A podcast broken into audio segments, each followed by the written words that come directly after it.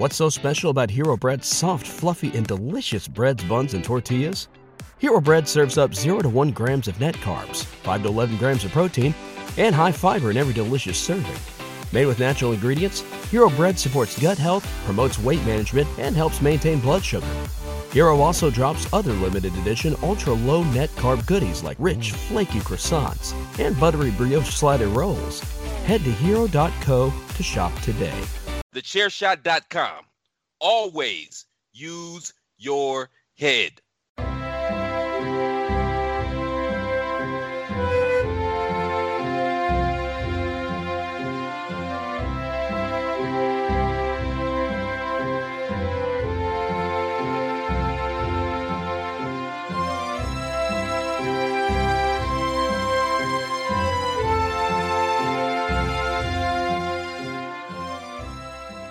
Hello, everybody, and welcome to another episode of the Badlands Podcast, the only podcast out there that is 100% chiseled and is proudly part of the Chairshot Radio Network.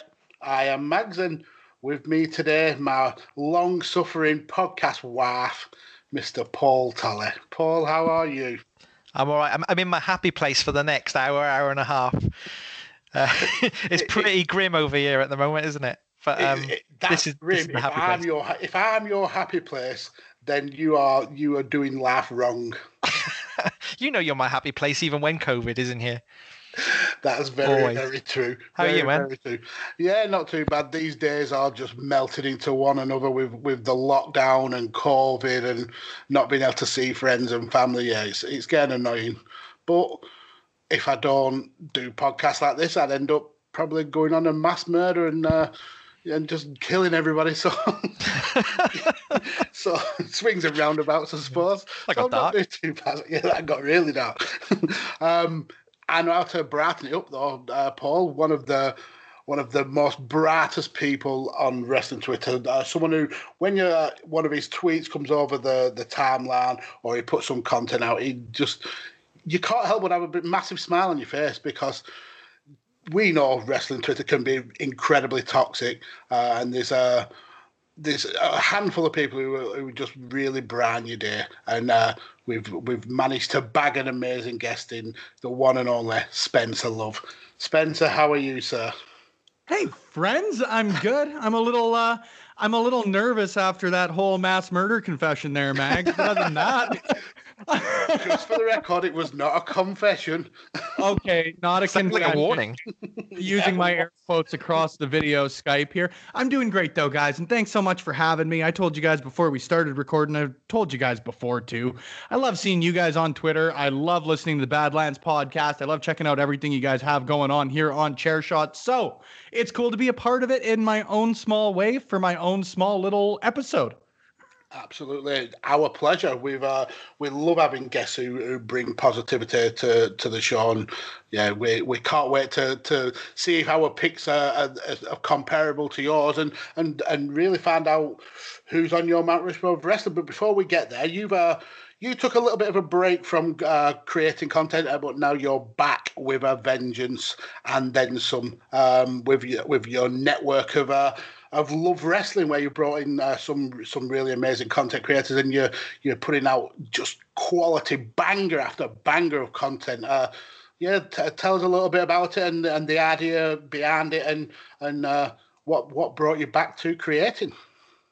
Man, that means a lot, and thank you. I'm I'm very very lucky to get to work with the people I do, and and whether it's Josh, whether it's Zach, like literally anybody. So I'm not going to start naming them all off because I'd name them all off. Um, I'm incredibly lucky to get to work with the people I do. I think that um, they're all very like-minded, as you guys are on the show here too. That um, professional wrestling doesn't have enough positivity in it, and I know that that's a phrase that um, gets thrown around and has sort of been misused by even I think a couple of sites or a couple of people out there sometimes. Um, but there just really isn't enough of that you know, to to make a pun of it, why not? Uh, there's not enough love in professional wrestling. You know, I think for me, uh, my theory in professional wrestling is that uh, I choose to focus on what I love about it, what I see as positives in it, what I what I love about it, you know, whether it's a match, whether it's a professional wrestler, whether it's a personality, a pay per view, whatever it may be. Um, that's not to say there isn't negativity in professional wrestling. That's not to say there isn't stuff that uh, shouldn't be commented upon or or stuff that shouldn't be looked at and rightfully criticized. But um, for me, when I'm looking, for example, at say a Monday Night Raw or a Dynamite or whatever it may be, and uh, that show ain't to my liking for whatever reason, there's no need for me to sit there and hate watch the thing and send my negative opinion out there into the ether like so many people do. I prefer to focus on what I love. I liked Monday Night Raw's main event last night with Alexa Bliss and Asuka. I thought it was neat. I love that supernatural stuff in professional mm-hmm. wrestling. So I'm happy to talk about that. You know, um, my previous venture with the WCSN, I I really did love professional wrestling, but I, I just to take all the brass tacks I can on it, it really was a first venture, you know, and there were a lot of things that I found uh, limiting about it. There were a lot of things that I found I did start to focus a little bit too much on the negative or things I didn't like in some aspects. Um, and it became a drain. And I found that once something becomes a drain in your life, whether it's pro wrestling, another sport, another hobby, potentially a job. I know that's got a little bit more uh, fluctuation in it in a lot of senses. But if something that something's that much of a drag in your life, especially when you're doing it for free, um, there's no sense in putting your mental health or anything like that through it. So, like you said, I, I took a few months off, um, but pretty well as soon as I made the decision to uh, back down from the WCSN, it was well, how do I get back into this eventually? And that was love wrestling. So, um, yeah, I do interviews. I put out the nice thing with sort of running the network and running a site is is you can do really whatever you want, whatever your heart desires with it. So uh, if I want to write an article on Chelsea Green, like I've got coming out this week, I'm gonna do it. If I want to write an article on Drew McIntyre, I'm gonna do it. If I want to do a podcast about the five reasons why Bret Hart's got the coolest sunglasses in pro wrestling, then damn it, I'm gonna do it. But everything that we've got going on there is literally just what it's named a celebration of our love of professional wrestling. Yeah, and and it works so well. I uh, I really enjoyed the the Sunday brunch.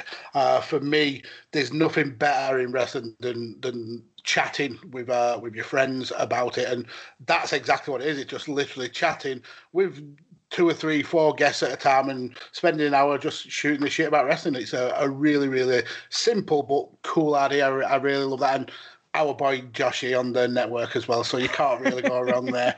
Um, That's exactly yeah. it. My bias is always going to shine through when it comes to those guys, but like, man, again, just such a great-hearted person.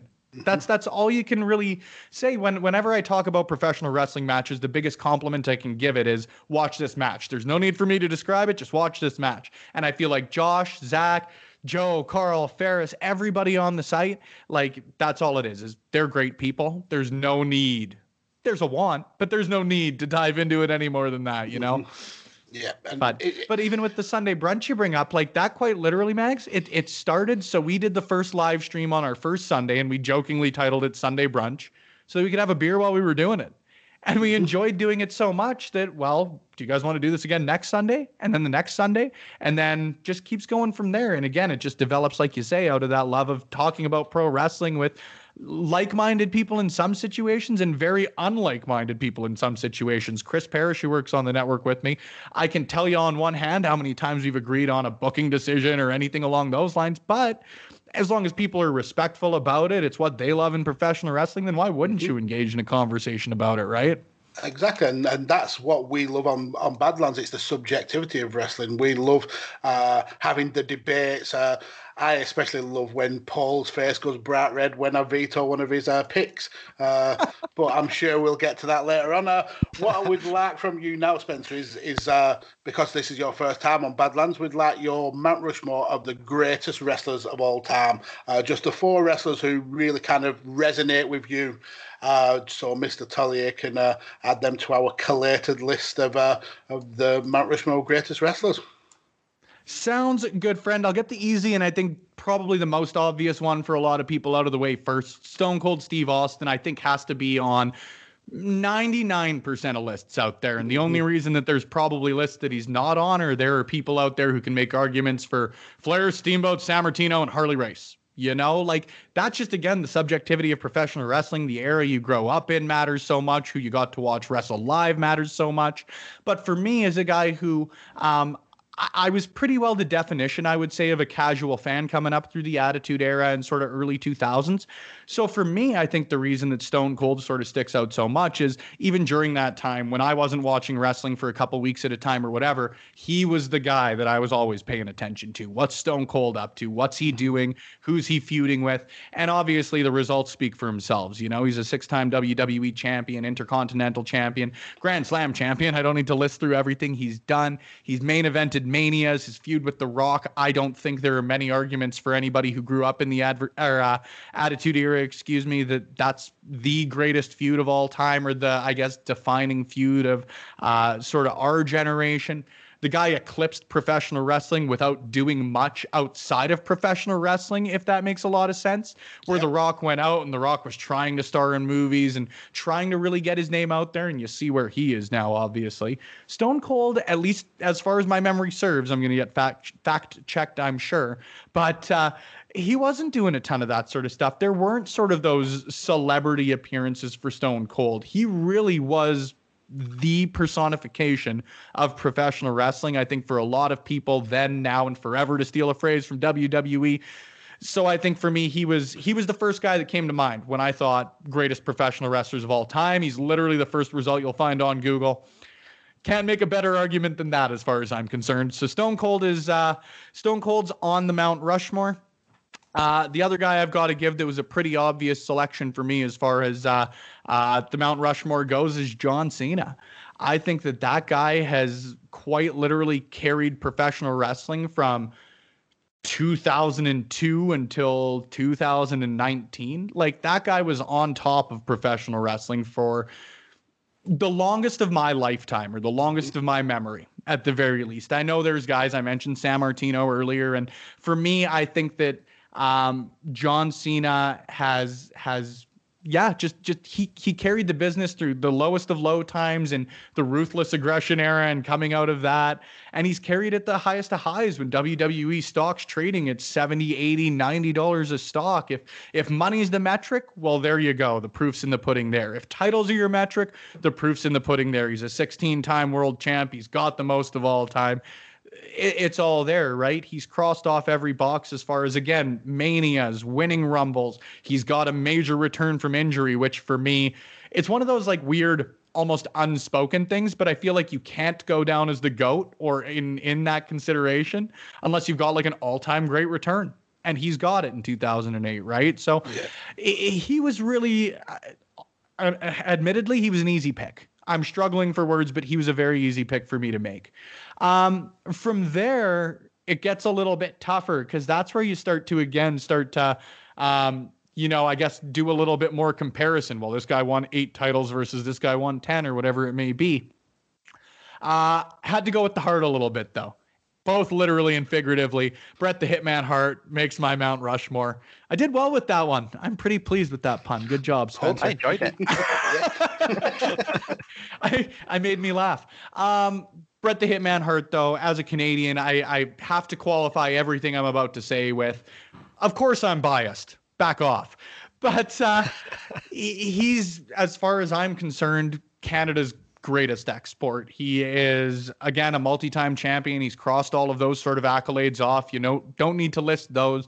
Um, the thing that p- puts Bret Hart on the list for me, and again, not a unique thought by any means, but one that has to be said, he could wrestle a broomstick and get a three and a half, four star match out of it. Like he could quite literally drag a good match out of anybody, not to shit on the guy, but you look at a guy like Tom Magee and everybody watches that match back. Well, is it a classic? By no means. Did he drag that guy to the best match of his career by a country mile? Absolutely. No one's going to argue that. And then you look at the matches that he did have with with some of the greats, you know, Roddy Piper, Curt Hennig, uh, Stone Cold Steve Austin, Shawn Michaels, Davey Boy Smith, Owen Hart, all of those guys have one thing in common. They had their best matches with Bret the Hitman Hart, right? And I know there's a lot of room for debate on those, don't get me wrong, but that guy just he he could wrestle anybody. He was safe doing it, which I think is something that again gets said a lot, but almost doesn't get the appreciation it deserves. Um, he did it all. He really, really did it all in an era where um, almost conversely to John Cena, where it was really tough to do it all, where it was really tough to be the guy in an era where um, perhaps coming out of the Hulk Hogan era and all of that sort of stuff, uh, wrestling wasn't at its peak and wrestling wasn't as hot of a product as it had been. But Bret Hart carried that promotion through thick and thin. He did great, great work. I think that uh, the common critique anybody's got on him is is his promos were weak bullshit. Sorry if you got to blink that out, but I, I, really don't buy that. And again, for me, that might be the bias, but I think the most important thing in, in a promo isn't your eloquency. It isn't who can use the biggest words. It ain't a competition of that. It's believability. And there were very few times, to be quite honest with you, that I heard Bret Hart talk and I didn't believe what he was saying. And that's important for me. I think that that's a distinction that, um, not to put myself over, I sound like a bit of a jerk saying it, admittedly, but I don't think a lot of people do put that much stock into something like that. It's all uh, the words used and and and and things of that nature, I suppose.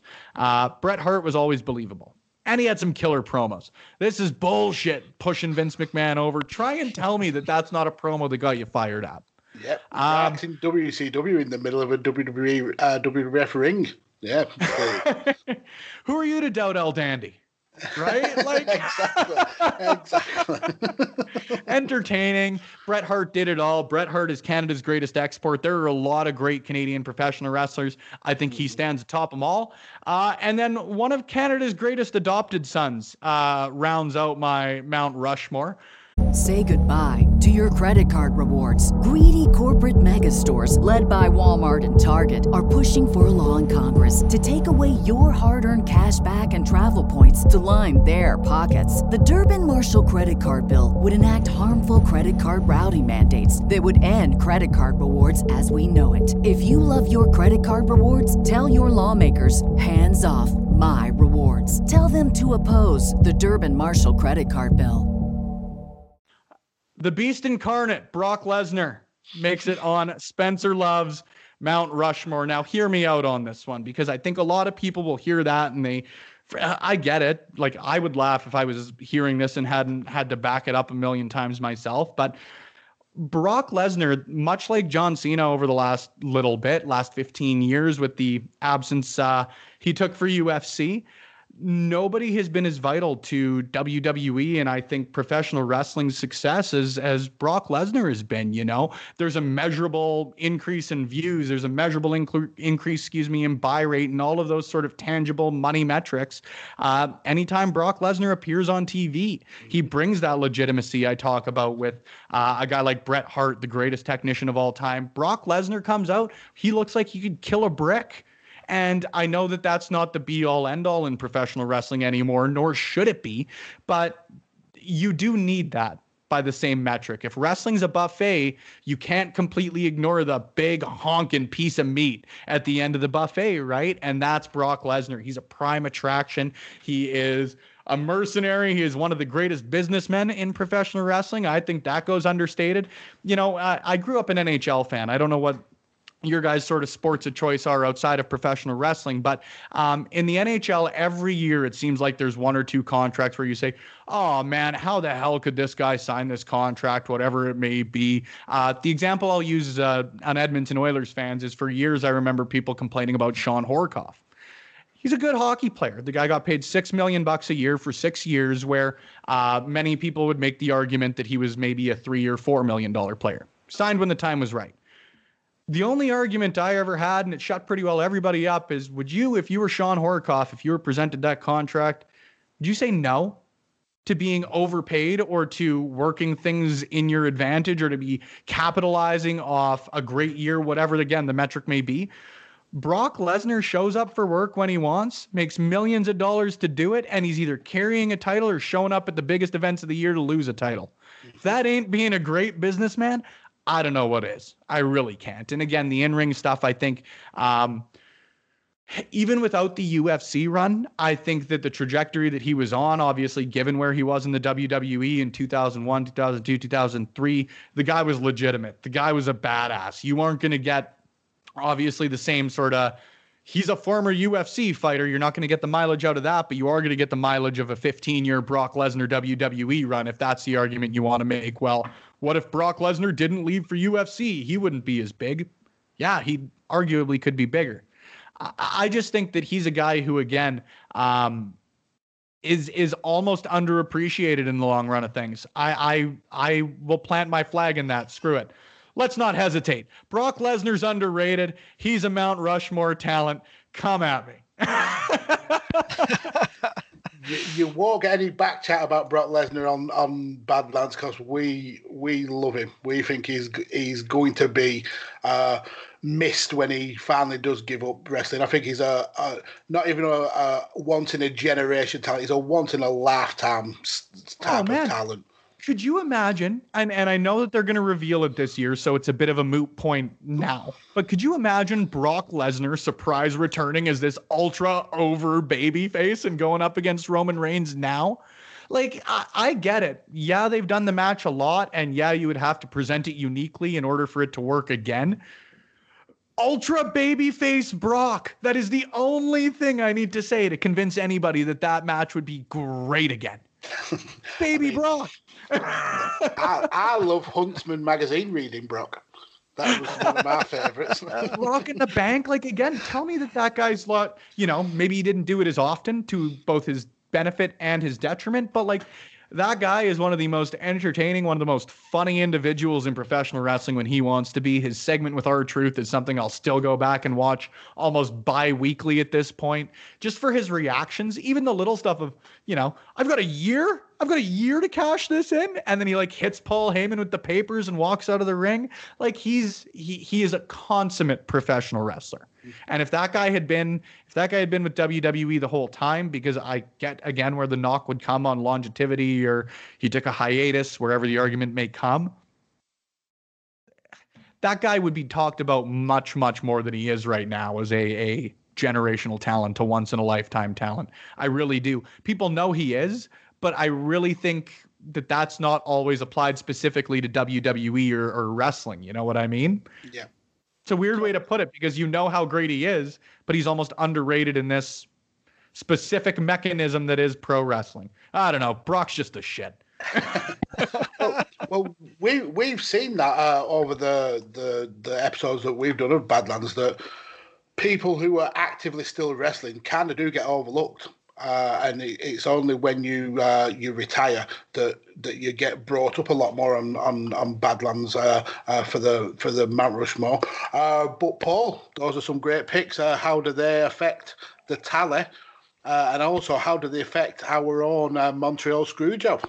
Yeah, well, well please yeah, tell you... me that's one vote for Brock. that's that, that's Brock's fourth vote, which is which is low for low for this show. You know, our, our, our tops are our, our top um, top candidates are up over 30 now. So Brock's only got four. Um, that, that, that just takes him above Ospreay and Okada, who um, I don't. Yeah, I love Okada, but I don't think he's. I don't think he's in Lesnar's level.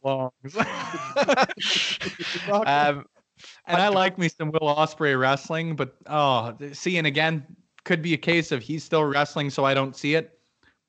I don't see that Mount Rushmore level yet. No, he's not. Brock Lesnar all day, every day. I mean, I, I can counter that with Will Ospreay because I did uh, for another podcast. I did some uh, maths, and he's got the best five-star match ratio to actual matches that he's wrestled uh, in the history of wrestling. Uh, That's one, fascinating. That's yeah, interesting. 1.64% of his matches have got five stars. The next nearest was uh, Okada with 1.41%, something like that. So yeah, he's technically the best wrestler like ever. How many how many matches offhand is that? Uh, he he wrestled. Um, I, I, might have it here actually. He wrestled 789 matches, and he's got 13 uh, five star plus matches out of that. Well, that's good going. All right, it's a good stat. Yeah. I'll so, I'll take that. So he's technically the best wrestler that has ever lived. Is hey, Will Ospreay. He's absolutely disgusting. He's the best wrestler per capita. in that case, it's terrible. Lesnar's overtaken him in the chart here. Um, we need to do something about that. Uh, but you're right. I, I, think I think Brock will get a retirement boom if and when he retires. Someone who is getting a retirement boom, semi-retirement boom, is John Cena. So Cena's now um now up to 15 votes, catching up Chris Jericho, who's on 19. And Chris Jericho's once Chris Jericho came out of semi-retirement into fully active, his votes just fell off a cliff. Yeah, he, he was the front runner for a, a long while. Uh, and what what's his position? I, I bet he's nowhere even near the top four. Yeah, Jericho's still still sixth. Oh, that's it's not as bad as I thought. But um, but Cena's catching, and Shawn Michaels and Bret Hart are both catching him as well. They they they're level pegging now on thirteen. You brought your you brought your homeboy Bret back uh, back level with Shawn Michaels. That's been the most interesting battle over the last four or five months of this show. That's the one to keep. That is uh, that outside of anything else that has all been wonderful thus far. That is my favorite part of appearing on this podcast. is that at the very least, I pulled Bret even with 13 other wrong people. and, uh, and at the top, as always, we've got Ric Flair on 33. We've got The Rock on 30. Steve Austin's now on 31. So I said them in the wrong order. Steve Austin's you put Steve Austin second, and Hulk Hogan is fourth with 23. Yeah. It makes sense too, like because I like Flair was definitely in consideration for me, and just I never got to watch him wrestle enough. It's hard to just only watch back video and stuff like that when you're doing stuff like this because uh, you don't have that emotional tie. Like I said, when I was a when I was a kid, Stone Cold was what I remembered, and that for me was one of the deciding factors in why he's on my list. And you know, guys like Flair wasn't. Yep. Yeah. We, we've noticed kind of like the the, the different ways that uh, uh, uh, guests pick theirs. That you, you go for people who are uh, definitively classed as the best, uh, or you'll have people who have won the most amount of uh, accolades, or you'll get people who vote emotionally and they, they vote for the people who who they really kind of gravitated to. Yeah. So let's get into this main topic, Spencer. Being uh, being Canadian, we thought it would be very apropos uh, for you to uh, to debate with us the, the Mount Rushmore of the greatest Canadian wrestlers of all time. So, who is your first pick? And I think we may have already heard his name already.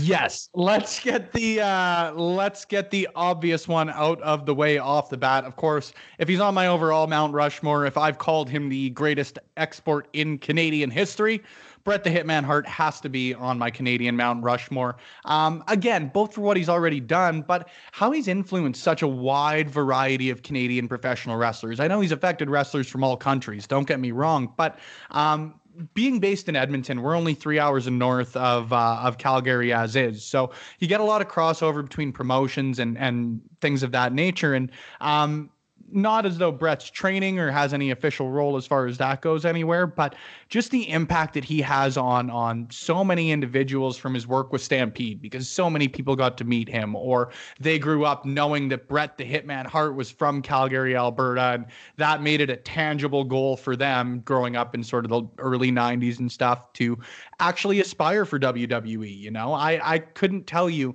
how many champions there were from Calgary or from Canada prior to Bret Hart, but um, Bret was at least for me. Um, the the first guy associated with a lot of individuals I've run into when it comes to professional wrestling, when it comes to WWE champions, when it comes to all those again tangible metrics for for professional wrestlers. So pretty easy both for what he did personally and what he continues to do influencing the next generation of professional wrestlers. Yep, it's it's it, it's an outstanding pick. You can't think of Canadian wrestling without thinking of of of Bret Hart. So there's no there's no two ways about it. He's definitely on that that Mount Rushmore of Canadian wrestlers. Um, I'm sure he is going to get brought up in, on our Mount Rushmore poll, but I think it's you to go first this time for us. I think I think I think it is. Yeah. Um, I think we we we we've got to put Bret on, haven't we? Let's yeah. let's get let's get Bret out of the way. Um, uh, um, Spencer's wax lyrical about him. He was certainly he was my favorite growing up. Um, uh, so I've always had that kind of emotional link with him, and you know we we we, we record another podcast um, with uh, with the 90s wrestling podcast looking back at at the moment we're looking back at 1991 kind of pay-per-view by pay-per-view. And it's it's quite clear looking back these are these are pay-per-views I've not seen before because they're a bit a little bit before my time. But it's quite clear looking back um, in my opinion even then he was the best um, kind of between the ropes um, even in that mm. period before. Uh, I mean, he, he, he just won the Intercontinental title in 1991, so before he was ever world champion. But yeah, he uh, he was already starting to kind of blow the competition away, in my opinion. And like you say, he um he really oversaw that transition from from steroid guys to technical um technical like r- real talented talented guys so um yeah he played a played a massive part in that whole 90s shift to uh, through to the through the attitude era. Um, mm-hmm. Yeah, uh, for all the reasons you said, I've got to got to put Bret Hart on there. Yeah, I, and, I agree. And a Mount Rushmore theme song. If we can just throw that one in there too. Mount that, Rushmore that, yeah, theme. That opening guitar riff is is absolutely quality. It really gets you hyped up. Yeah. And uh, oh you, yeah. Have you hit his own song um, for the uh, the WrestleMania WrestleMania the album. it's your actually ringtone. my ringtone. Never, never been a right time to say goodbye. Never been a right time to say good.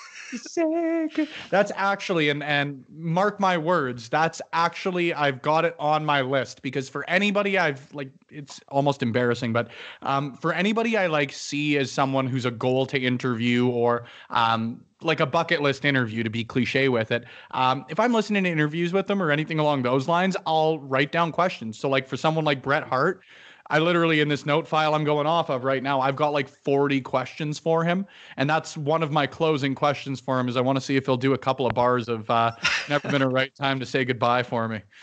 that that would be the best. Talk about ever. a new ringtone. That'd be amazing. I can't say I've ever seen anyone ask him about it. No. Uh, no, and it's it's it's fascinating. Like that entire album is fascinating. Like The Undertaker sings that Man in Black song too, and like The Undertaker, this huge protector of kayfabe, singing this pop rock pop rock song on like a 90s WrestleMania album.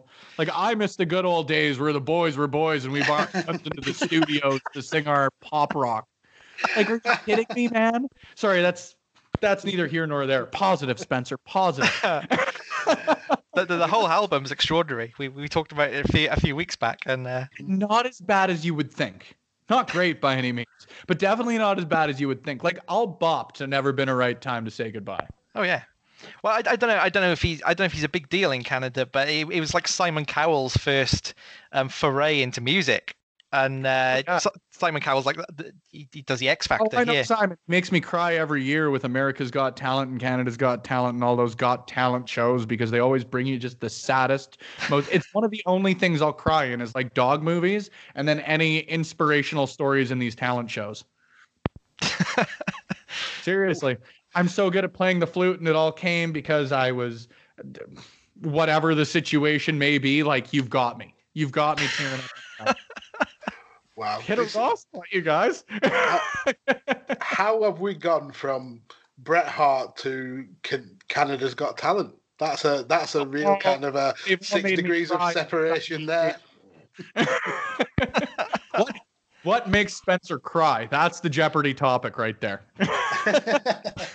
well, yeah, I've got to agree with you both. Uh, uh, I'm definitely not going to veto Bret Hart because for me, what stands out about him is is not even the the the kind of uh, the belts that he won or the the how he made me feel as a fan. It's the fact that if you took his wrestling style now and placed it in 2021, it would still work. He was so legitimate. He brought uh, a, a, very technical. Uh, it was it was almost ahead of his time in terms of, of, of wrestling, especially in the WWF, where it was all uh, one or two uh, moves from from a big guy.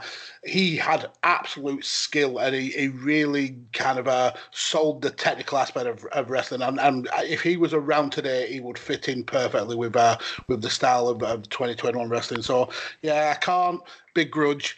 Bret Hart going on the Mount Rushmore. Um, Excellent. So, uh, and we got we got throw out there as well. Uh, again, something we talk about a lot. '97 when he pitted Canada against America was just when he pitted the world against the world against America. It was, it was such an incredible time to watch wrestling.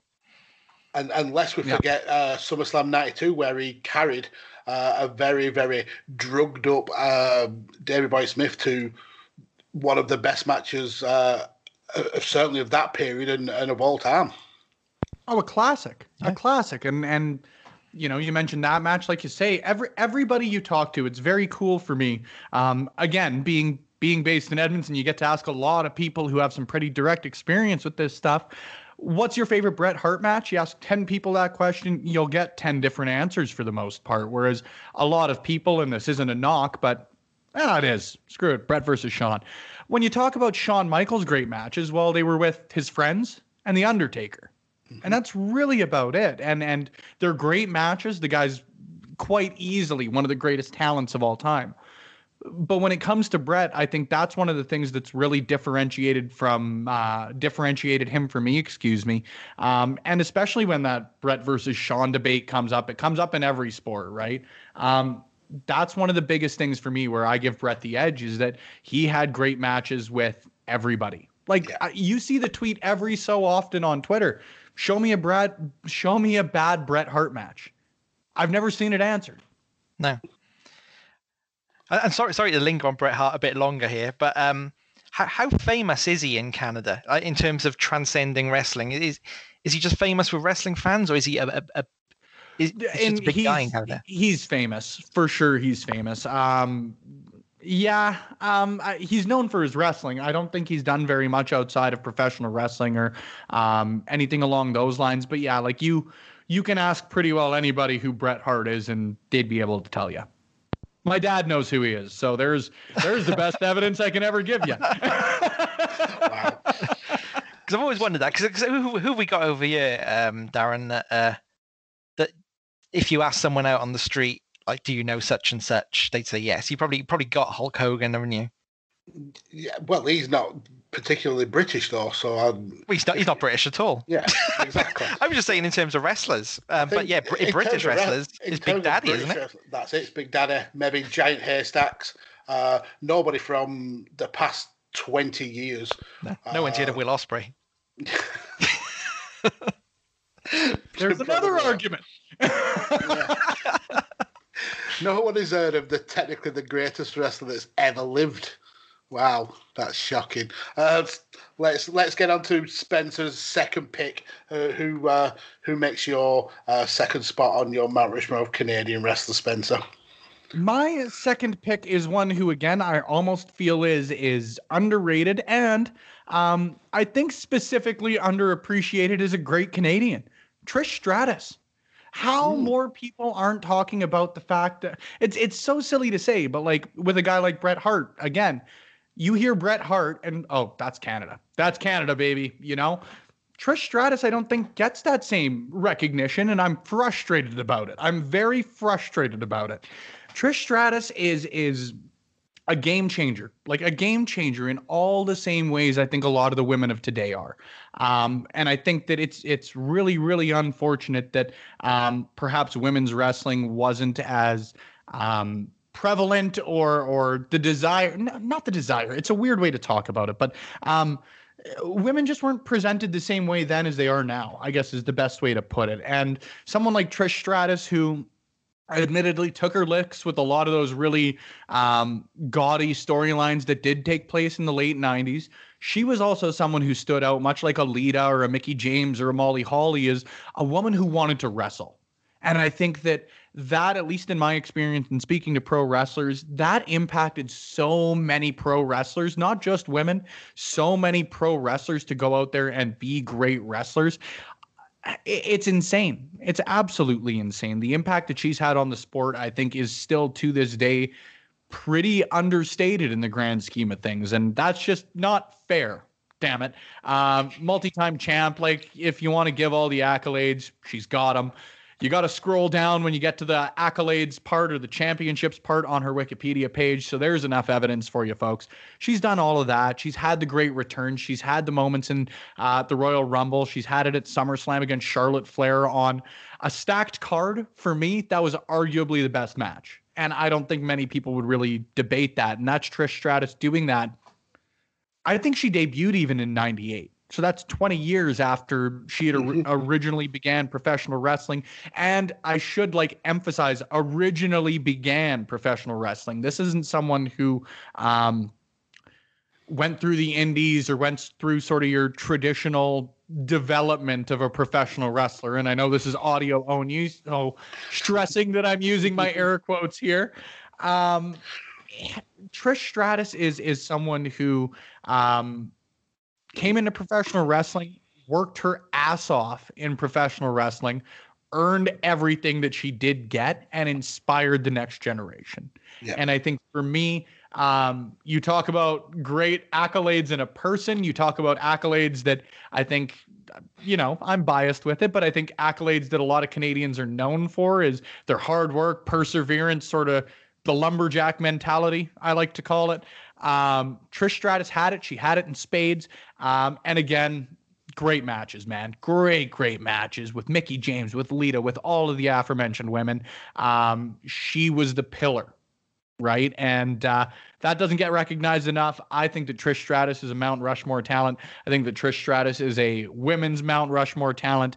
And to be quite honest with you guys, I, I think she's just a Mount Rushmore talent. Period. Yep, I, I, I have to agree. Uh, I think she was pivotal in uh, in the transition from women just being in two minute matches because of their looks to actually being able to to wrestle. Uh, and what makes her stand out more is so, something that you you touched on is the fact she didn't enter wrestling as a wrestler. She was a valet. She had no wrestling experience at all. She learned on the job, and she she learned quick. And she, like said, she busted her ass. Uh, she didn't have to. She would have had a uh, a storied career as a, a, a valet. Um, but she she wanted to to be a wrestler. She was passionate about it, and you cannot you cannot fault her for that. She was really kind of a trailblazer. Yeah, absolutely. She's she's she's a great pick. Um, yeah, Thank you. I thought so too. yeah. Just echoing what you say, she could have come in, she could have rested on her laurels, she could have had a she could have had a 10, 15 year career in WWE on on on looks alone. Um, but she didn't settle for that, and and she did drive she did drive that change. And, And kind we of still want that Sasha Banks match. That it may come, you never know. Absolutely. So I'm not the first to put it into the universe, but the more you put it into the universe, right? Well, what's she what's she doing on Sunday? wish it into existence. Rubs hands together in glee. so I'll go to my first pick on our Mount Rushmore, Paul, uh, and I think you know who I'm going to go with. Uh, I'll get the obvious one out of the way: the goat, the demo god, Le Champion. I've got to go with uh, Christopher Jericho.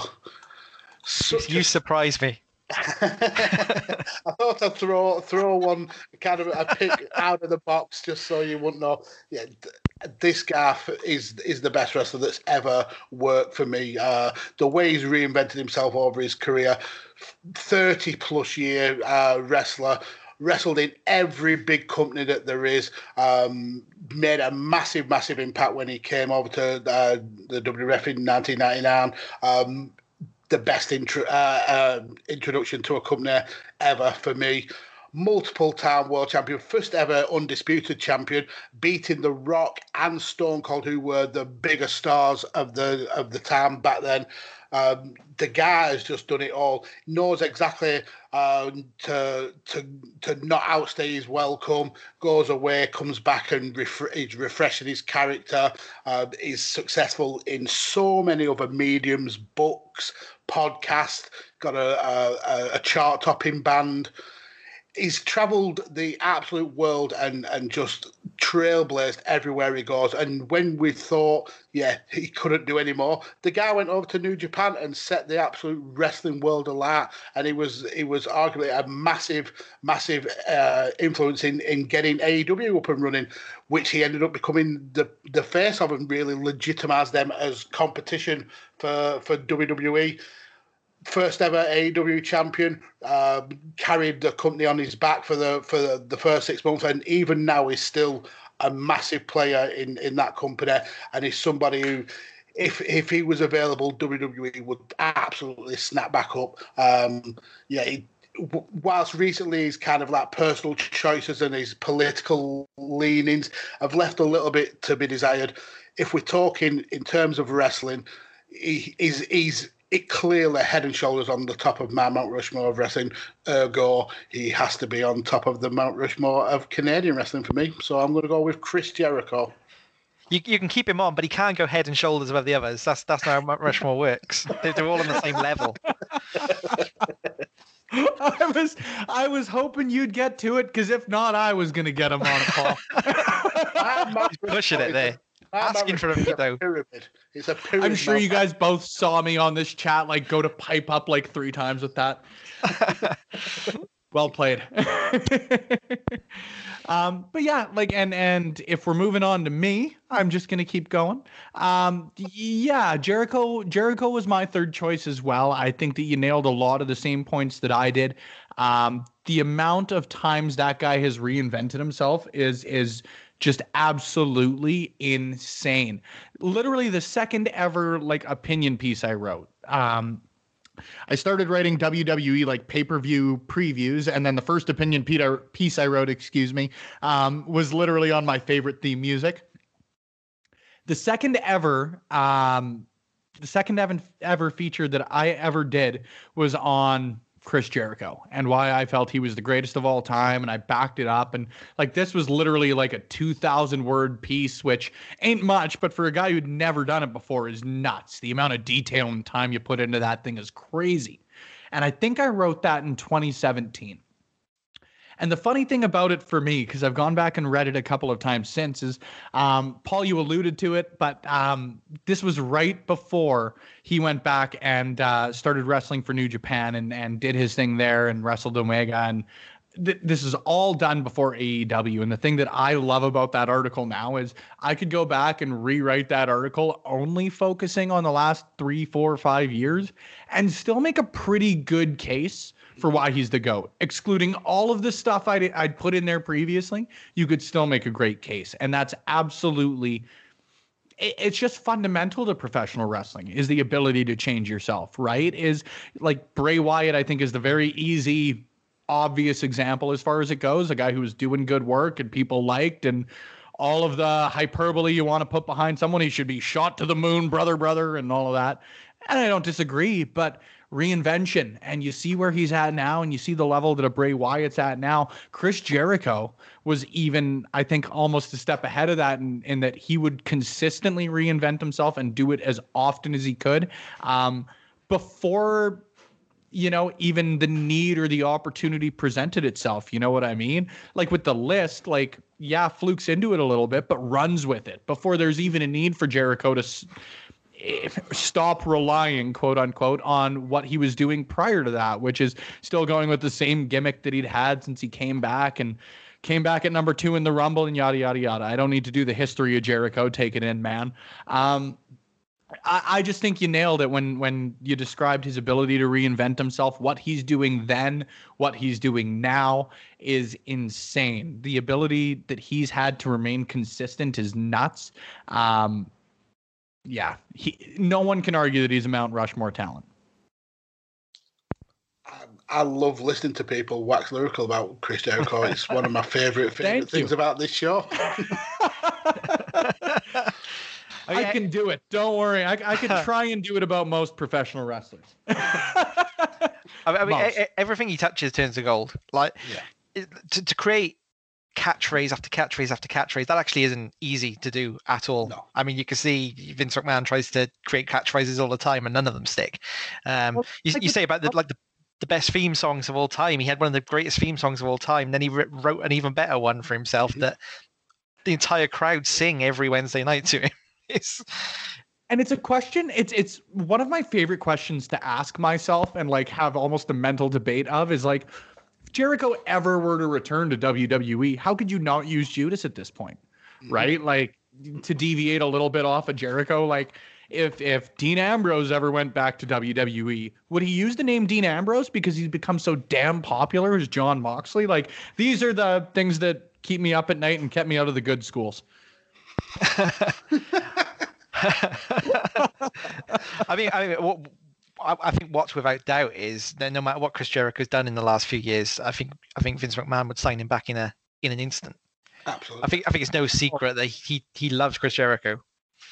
Yeah, and, uh, and Jericho's gone on record a couple of times of saying that. I, I'm paraphrasing and interpreting in my own way here, so if I'm wrong, come at me. Um, but as far as I've sort of been led to believe, like Vince almost didn't believe that Jericho would go to AEW no. because, and Jericho has gone on record again as saying that he was so loyal to Vince McMahon. He was so tied to Vince that he had turned away opportunities like this previously. It just goes to show, at least again, it goes back to almost the Brock Lesnar argument for me. Like, he's a great business person and you need to be one to be a great professional wrestler. You, you just do. And it's it's unfortunate in some senses because there are some fantastic pro wrestlers out there that uh, maybe didn't get the recognition or the shine or whatever that they deserved because they maybe weren't great business people. And that almost shouldn't apply when you're talking about a sport. But when you're talking about entertainment it's the most important part. And I think after especially yesterday in the WWE and Peacock deal, we we firmly know which side of sport versus entertainment at least that promotion aims towards, right? Not that it's a bad thing, not that it's a good thing, but it is the thing. Yeah. And I think a lot of fans forget that wrestling is a business at the end of the day. Uh, we get uh, as a group, we get emotionally attached to uh, certain wrestlers or characters, and when we don't kind of get uh, what we think is the best for that for those characters, we we especially on social media, we seem to throw our toys out of the pram. But the companies are looking to earn money. AEW are looking to earn money. They they're not wrestling for the good of their health. They they're wrestling to pay the bills and to to earn a living. Uh, and I think a lot of fans kind of do forget that. Exactly. Like, could you imagine if like soda Twitter was as ruthless and weird as like wrestling Twitter? Could you imagine if Coca Cola fans were tweeting at Pepsi every day and complaining about Pepsi's marketing decisions and all of it? Man, it's nuts to me. Like this weird little environment that we find ourselves in. I mean, to be fair, here on Badlands, we are trying to get our toes into uh, Pork Scratching's Twitter. If that's a thing, I-, I will politic for you guys all day as far as that goes. Help me out with some product every so often, and I will do what I can. wow. Before we go off on another incredibly insane tangent, Paul, your second pick, sir. Okay, I find this one. I find this one a bit tricky because I knew I knew you'd go for Jericho, and I knew I couldn't do Jericho justice. I didn't go for Jericho. Obviously, I have Bret Hart. I've got I've got a choice of two here, and I still haven't decided which one I'm going for. And I, I think I'm gonna go. Boring as it is, I'm gonna go for Stu Hart. Ooh, interesting. Let's try and stop me to, from vetoing then. The reason I'm going to go for Stu Hart is I think he's almost like the father of modern wrestling. Um, uh, obviously, we, clearly he trained Bret, he, he trained Owen, but he trained a hell of a lot of um, incredibly talented wrestlers. Uh, he wasn't much of a wrestler. Well, I wouldn't say he wasn't much of a wrestler himself. He, he wasn't as a renowned wrestler as others. He didn't get world championships. He kind of began as an amateur wrestler, he, but in which he qualified for the 1940 Olympic Games, but they, they were cancelled due to war. Um, and he became a professional professional wrestler in 1946 uh, in New York, going through NWA, and then obviously setting up um, Stampede Wrestling in Calgary, which wasn't called Stampede Wrestling in the beginning. I think it was called something else back, um, Big Cat Wrestling or something like that. Um, but would go on to become Stampede Wrestling, which which I gather was a, a very popular promotion in Canada and kind of really trailblazed um, like wrestling on TV. Mhm. Um, I, I- um, I I read that it was one of the most popular popular TV shows in in Canada. Oh, Canada. Paul, I'm, I'm I'm only keeping myself quiet so I don't take up another hour for you. Oh, no, feel- feel if if you want to interject, absolutely. um, I say he's he's he's there. I'm putting him in because because he is the patriarch of, of the Hart family, which is in, incredible as we know, and he's the founder of of the Dungeon, um, where where some of the greatest names in in pro wrestling today have trained. He's a WWE Hall of Famer. He's a Wrestling Observer Hall of Famer. And he has a, a member of the Order of Canada. So again, I'm relying on you, Spencer. To, is is that a big thing? Is that like Uh, That is the highest civilian honor you can get. there you go? I've that's- heard. like a, like an and- and- Now, this may be just a hot scoop, but I believe the highest civilian honor you can earn is is. Am I hearing it? Y- Yes, big deal. Big scoop there. so I, I assume it's equivalent to our knighthood then here. Yeah, So it- it's about as close as you can get. Yeah. that's Mount, that's Mount Rushmore in itself. Obviously, the, the, dun, the dungeon is is um is infamous. The kind of the style of the dungeon, um, very very um, uh, Draconian. Adam? Draconian. very draconian.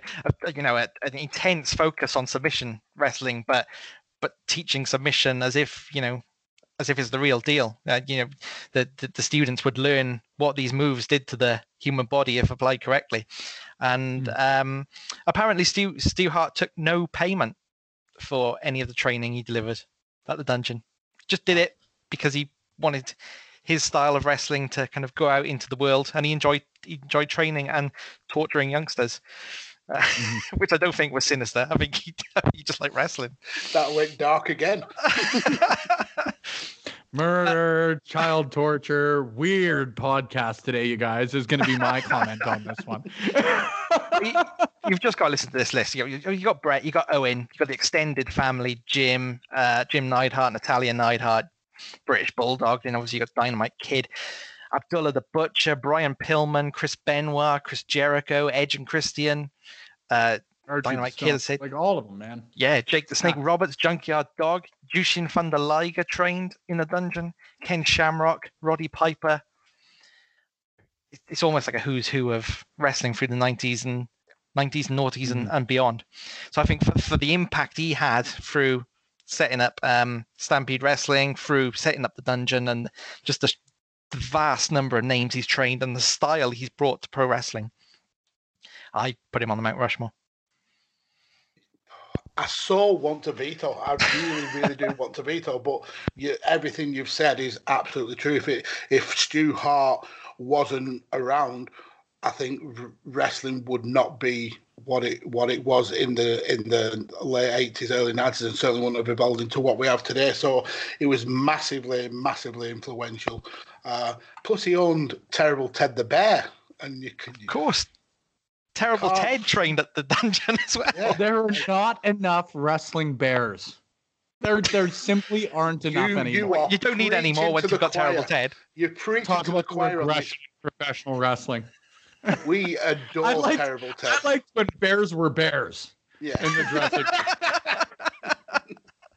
that has a whole other connotation nowadays, though. You see Yogi stealing picnics these days. Uh, pi- picnic. It's picnic. Picnic. and Yogi Bear doesn't even operate these days. I'm showing my age there. I don't remember. Don't worry, man. Yogi Bear's like a fine wine. You're good to go. That, that won't ever age. Yep. So I, I can't veto Stu Stuart. It's a it's an outstanding pick. Excellent. Thank you. Terrible actor, of course, Stu, Stu Hart. Oh, good lord, good lord! The the match where um where Bret wins the Intercontinental title and uh, Lord Alfred Hayes goes into the into the crowd to talk to him. He, he just couldn't give a toss. He just was not bothered at all. Just, I mean, Helen Hart's there, really like kind of hugging Bret and like sobbing, and Stu Hart's there with just pant his t-shirt tucked into his pants, which is uh, riding high like Simon Cowell. Yeah, he just he was not interested in the slightest. And they kept bringing him back. kept bringing him back for sex, sex segments. We'd have to punch someone, or he'd have to get punched, and just very wooden. Yeah. He tried his best and had fun. Okay, and that's Yeah. what matters at the end of the day. And he might have done it for free. You never know. it could have. Well well, it's it's a great pick, uh, Spencer. Let's round off this madness uh, for your Mount Rushmore. Uh, who's All your right. last pick? Well, uh, I've I've got to get through some honorable mentions because as a Canadian, I feel like I have earned that right to not offend my fellow countrymen by leaving their names out of this. So, uh, my couple of honorable mentions here: I've got Edge, I've got Lance Storm, I've got Owen Hart, I've got PCO, as he is currently known by. I I again talk about underappreciated individuals. Guy's the man. That's all there is. That's all I need to say about him. And I always have to specify Saskatchewan's own Rowdy Roddy Piper. Saskatchewan's own Rowdy Roddy Piper. Let's just make sure that that one is underlined, highlighted, and bolded. Um, for me, though, and and I am fully going to let my bias shine through again here. Um, but I think an overarching theme in in my selections throughout the day have been just the impact on professional wrestling as a whole. And I think that the individual that I've got on my Mount Rushmore as my number four is someone who uh, not only did so for the past 10, 15 years, but someone who uh, is going to continue to do so. And it might surprise some people, but uh, my pick number four is Tyson Kidd. I've got him as my number four on on all time, and um, again, I, I do say that with the caveat that a lot of the individuals that I even named in my honorable mentions, yeah, they've got accolades galore. They've got um, many that Tyson Kidd hadn't collected himself in his time in WWE, but um, I, I do, and, and and this is sort of the only personal, I guess, point I'll make on it.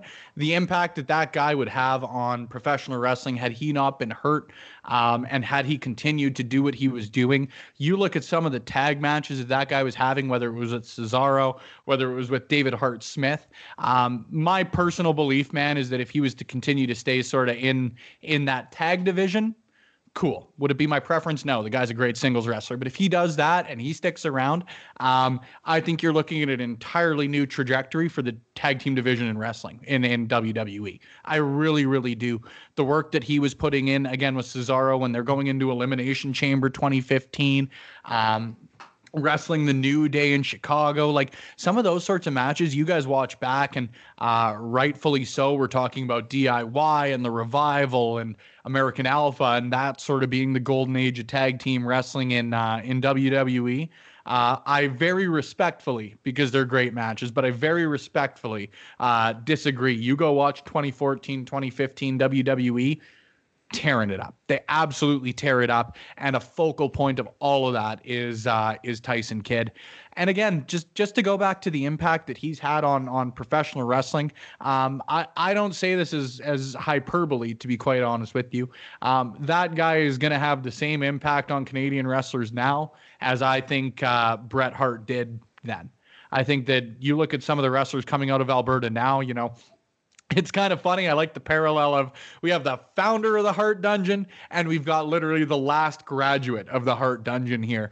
Um, and in Tyson Kidd, you know, um, some of the names he's trained, whether it's Michael Richard Blaze, whether it's Brandon Van Danielson, whether it's the work he's doing with the women's division right now in SmackDown and, and Raw, like it's nuts. I, I don't think I've had the opportunity to be honest with you. And again, this is I qualified at the start, but I'll qualify again that my bias fully shines through on this one.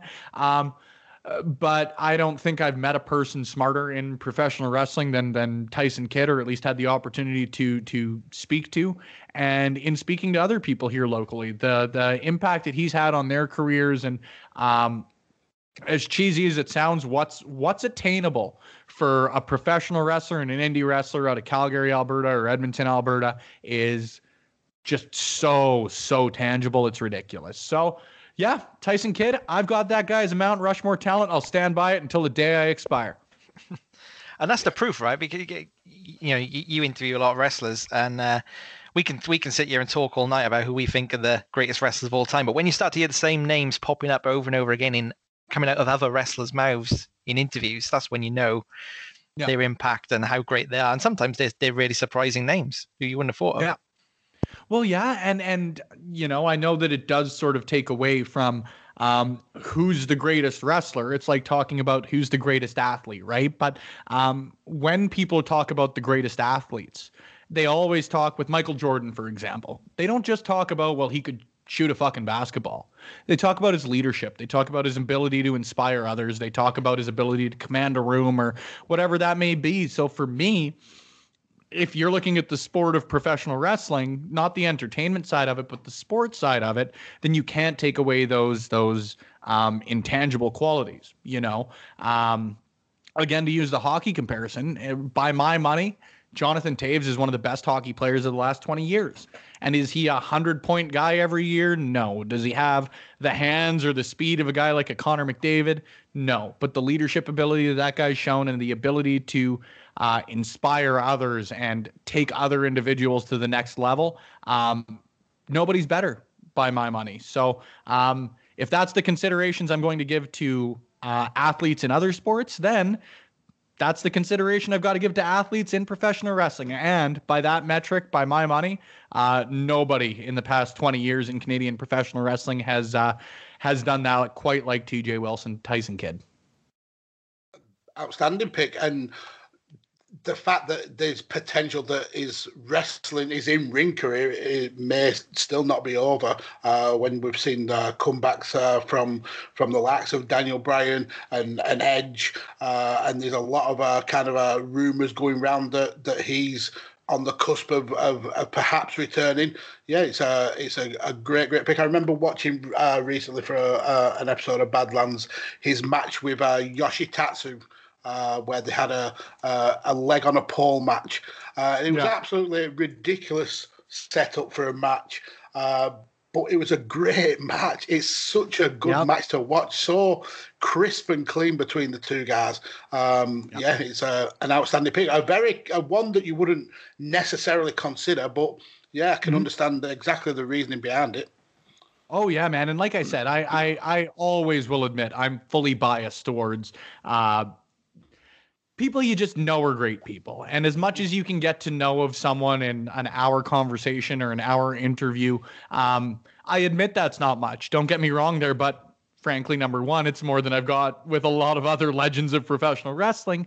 Um, but getting that firsthand experience, a lot like I talk about with even Steve Austin earlier, and I know they're different firsthand experiences, but stone cold. I have the firsthand experience of remembering him when I was a kid and and gravitating towards him, and that's why he's on my Mount Rushmore. And uh, with Tyson Kidd, again, getting the opportunity to pick his brain on stuff like that, like you talk about his two appearances, not just one, but he spent two appear or, or, he spent two years in, in Japan at the best of the Super Juniors.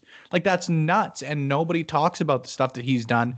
Um, because again, maybe back then, and and I'm I'm using my interpretation, not fact here, but um, doesn't seem like back then it had the same sort of panache or, or, same sort of legacy that it does now. Because for me, that's like a scheduled event now. As you sit down, you watch the best of the Super Juniors every year. Whereas back then, I don't I don't believe I should say that that, that it was the same. But um, the impact that he was able to have and um, a, a kid from Calgary, Alberta, Canada. Um, going over and getting the opportunity to participate in that, not just once, but impress enough to go over and do it again two years later, um, it's nuts. You know, I think that Calgary has a great reputation in professional wrestling, and rightfully so. Don't get me wrong there, but um, over probably the last 20, 30 years since the official first closure, I guess, of, of Stampede, um, it has sort of taken a bit of a hit as far as that international um, not reputation, but noticeability. It is definitely harder to get noticed now in Edmonton and Calgary and uh, any really of the Pacific Northwest than it was back in in sort of the 80s and 90s when Stampede was not just a promotion but like the independent quote unquote promotion, right? So mm-hmm. the fact that there are individuals who um, a will go to bat for a guy like Tyson Kidd, rightfully so, because he's as talented as he is.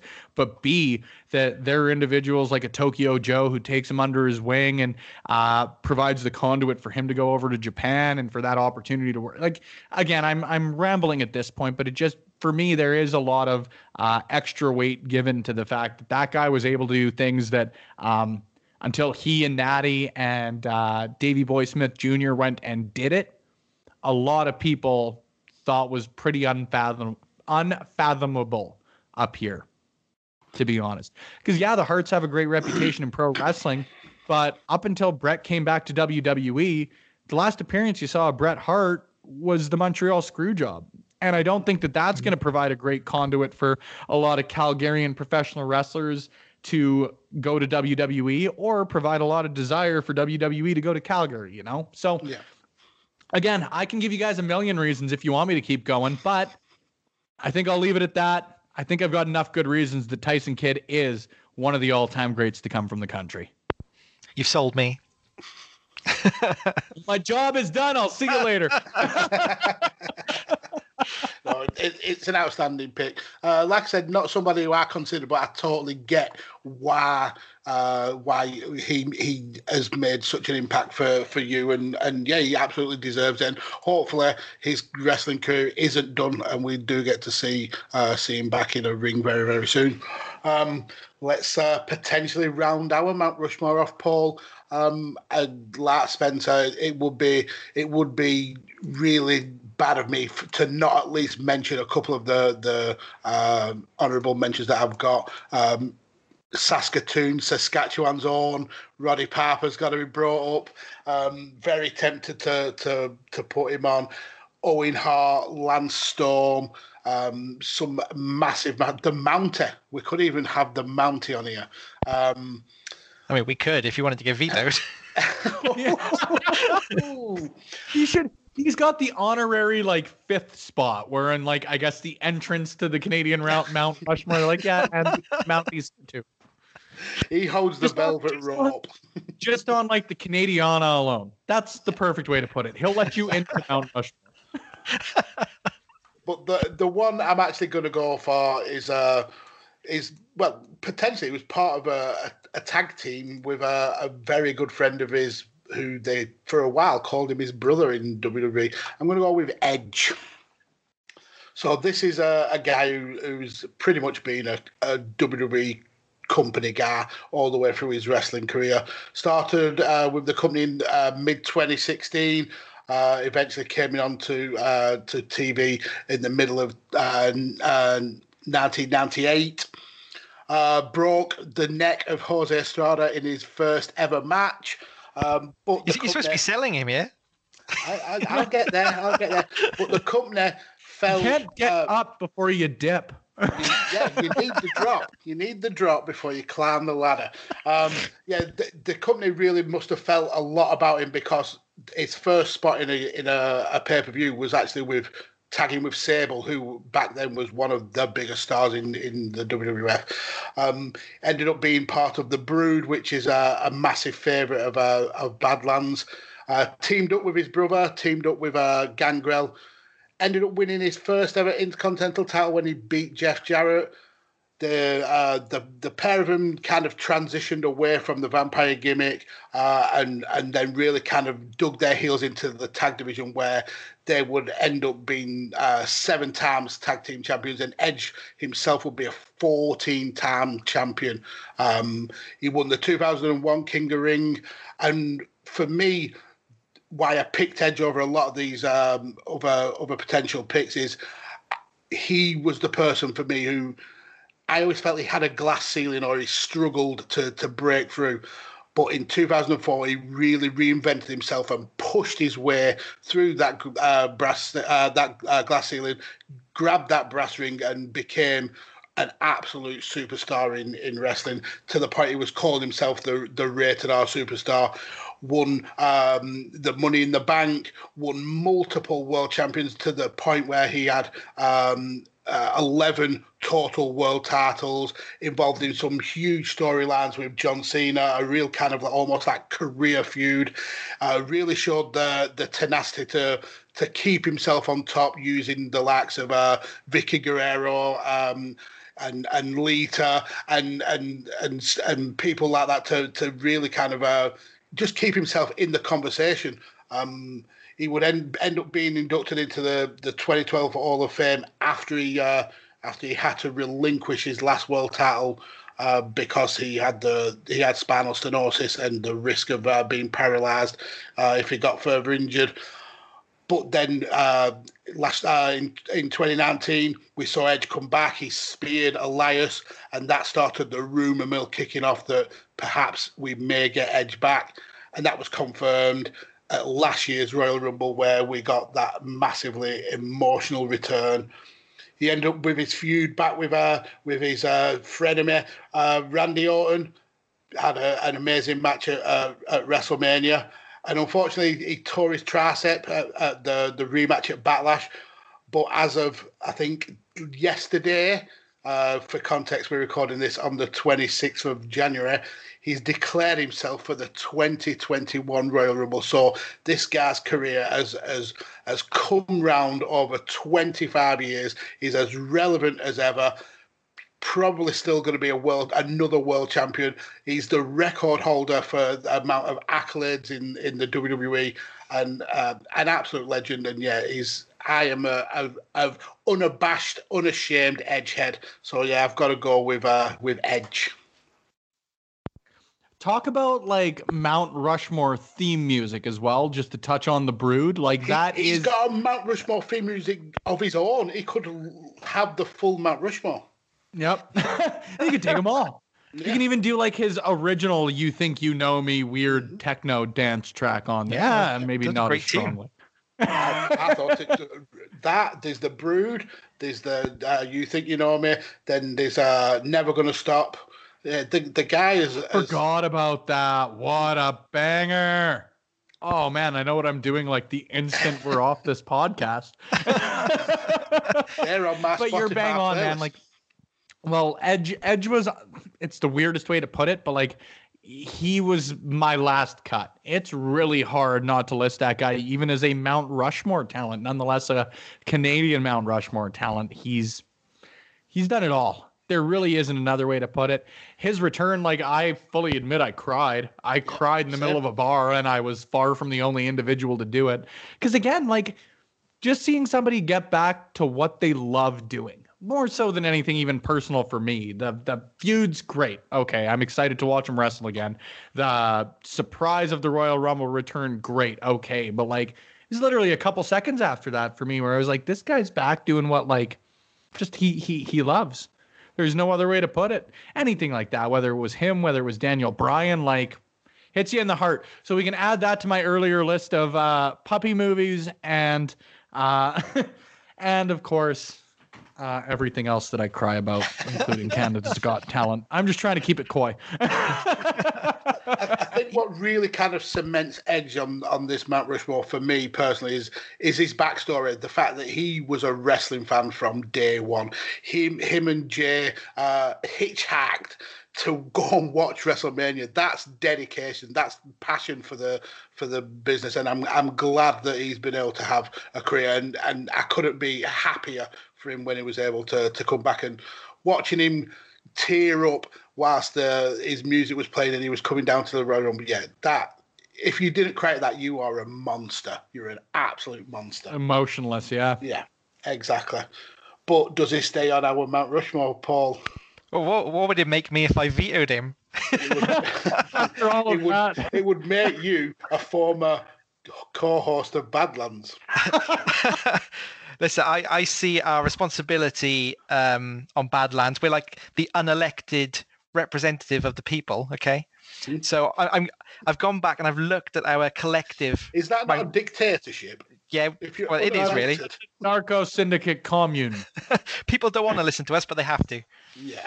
um, so I've gone back and look at our collated Mount Rushmore list, and the top four Canadian wrestlers are Chris Jericho, Bret Hart, Edge, and Kenny Omega. So I can't therefore veto Edge because because I, it would be a it would be a dereliction of my duties. Bam! Got hit with the rule book, Paul. There you go. I did. I I my my one I was I'm in an ahhing about honorable mention was Gail Kim. And that's an excellent choice too.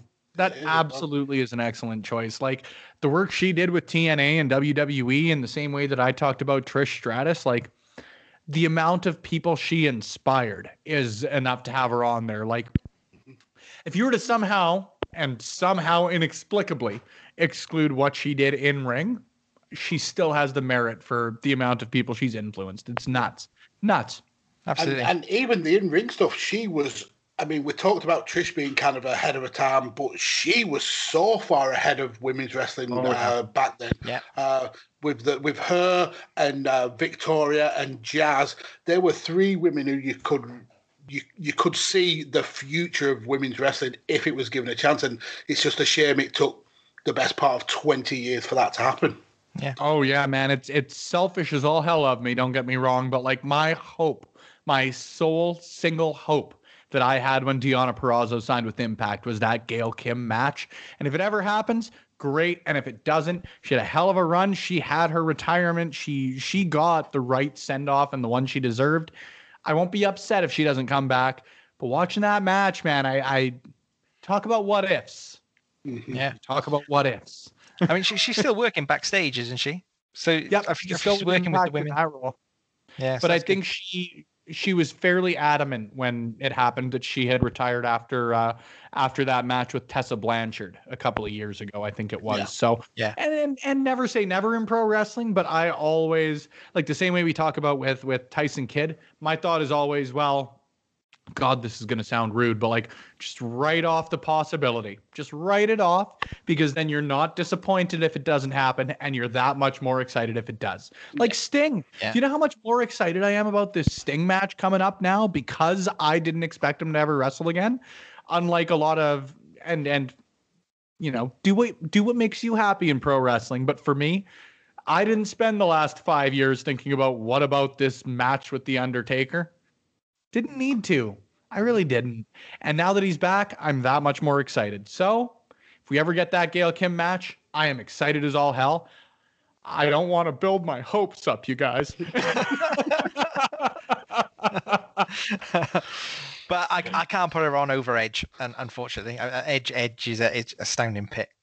And Edge for me, he was he was like he was really popular right from the start. You mentioned when he tagged with Sable. I mean, that was that was actually a, really um that, was really popular storyline Yeah. with Edge just sitting up in the crowd watching, like who's this guy?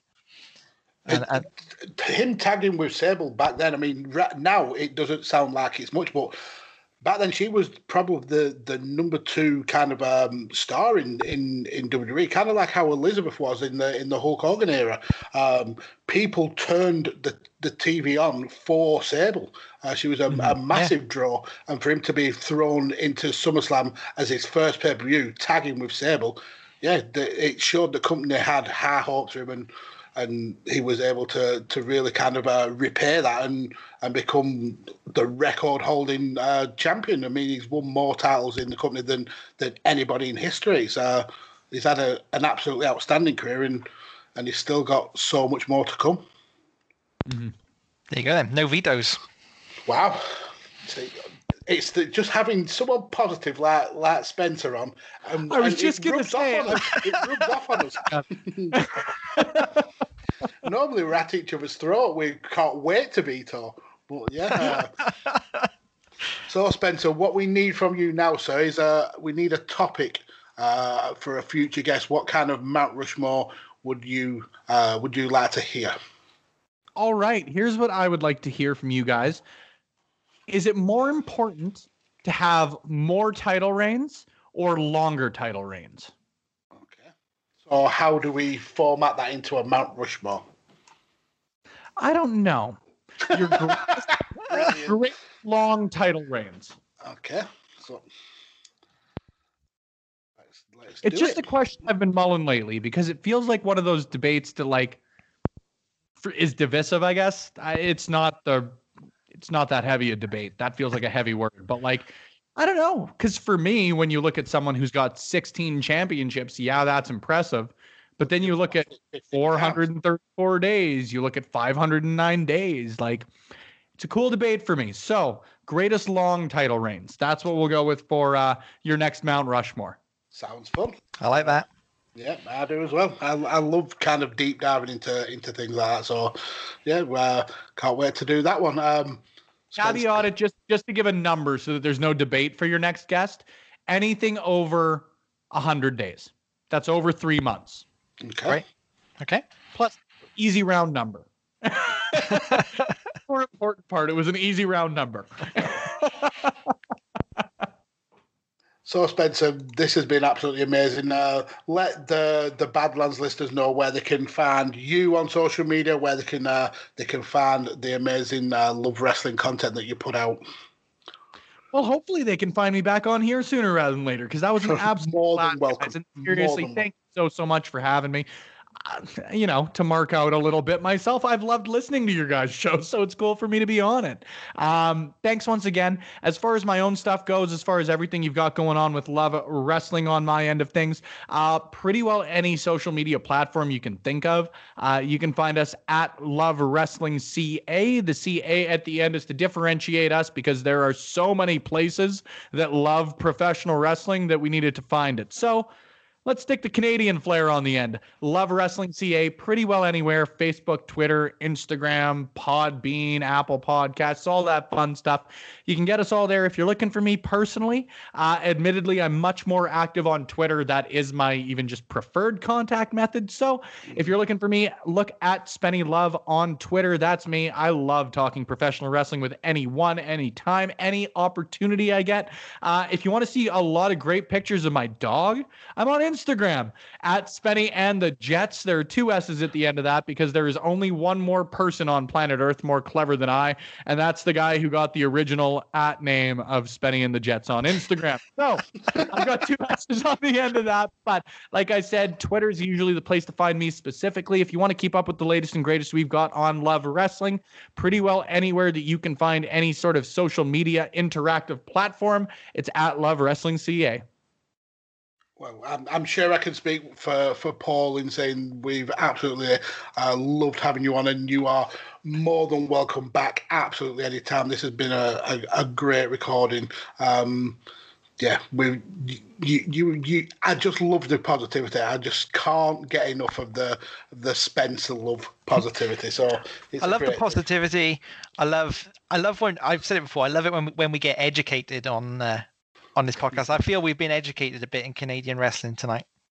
Well, and to be honest with you, that warms my heart because it's like when there's so many great professional wrestling fans out there, it's hard to ever feel like you're being the educational one because I'm in the same boat. I love, just love learning about pro wrestling. That's the reason I love talking to other people is because as someone who like quite literally really only started watching wrestling as like a consistent hardcore fan, say about 10 years ago, which is a long time, but you miss a lot. Um, it's so cool for me. The same sort of thing is get that education. Like I, I bring up Tyson Kidd earlier. That individual has taught me so much about professional wrestling and Canadians in professional wrestling. It's it's the knowledge tree, you know. It's the most cliche way you can put it, but like, sit under it. You can learn from anybody. Absolutely. Um, Paul, your Yeah. favourite time of the week? Speaking of learning from a- a- anybody, I, I don't think anyone's going to learn much from us, Darren. but if, if they want to, they can follow us on not not create a podcast. they can follow us on Twitter. Um, he's over at Dej Kirkby. That's D E J Kirkby. I'm at Rain Counter, and we're both at Badlands Pod. We'd love to hear what you thought about the Mount Rushmores tonight. Um, who who who were we missing off our greatest ever Canadian wrestlers? Uh, who had the best Canadian Mount Rushmore? Was it was it was it Spencer with uh, Hart, Jericho, Stratus, and Kidd, or was it us with uh, Hart, Jericho, Hart, and Edge? Or I'm gonna be really embarrassed if I lose this one as a Canadian. and and they've both got their equal merits. Don't get me wrong. It it won't be on. I think mine's better. It'll just be on. Man, if I lose a Canadian contest as a Canadian to a couple of English guys, I think it's safe to say the Canadian Mount Rushmore wouldn't just have four. Probably be about forty. Yeah. Or is the conglomerate view be- better? The one that all our guests have come up with, which is Jericho, Hart, Edge, and Kenny Omega. Let us know. It'll be fascinating to to hear what you think. Um, if you've enjoyed what you heard, you can hear lots more podcasts with our voices on and loads of other really talented um, talented people. If you go over to your podcast provider and follow or subscribe rather to um, Five Nerds Go, shooting the sports ish uh, Visionaries Global Media, and Chairshot Radio. And of course, Chairshot Radio is where you'll find our brand new episodes every single Thursday. So if you've enjoyed, come and listen again next Thursday. Um, until then, stay safe. Always use your head. Um, try. Wear a mask. Bye bye. Wear a mask, yeah.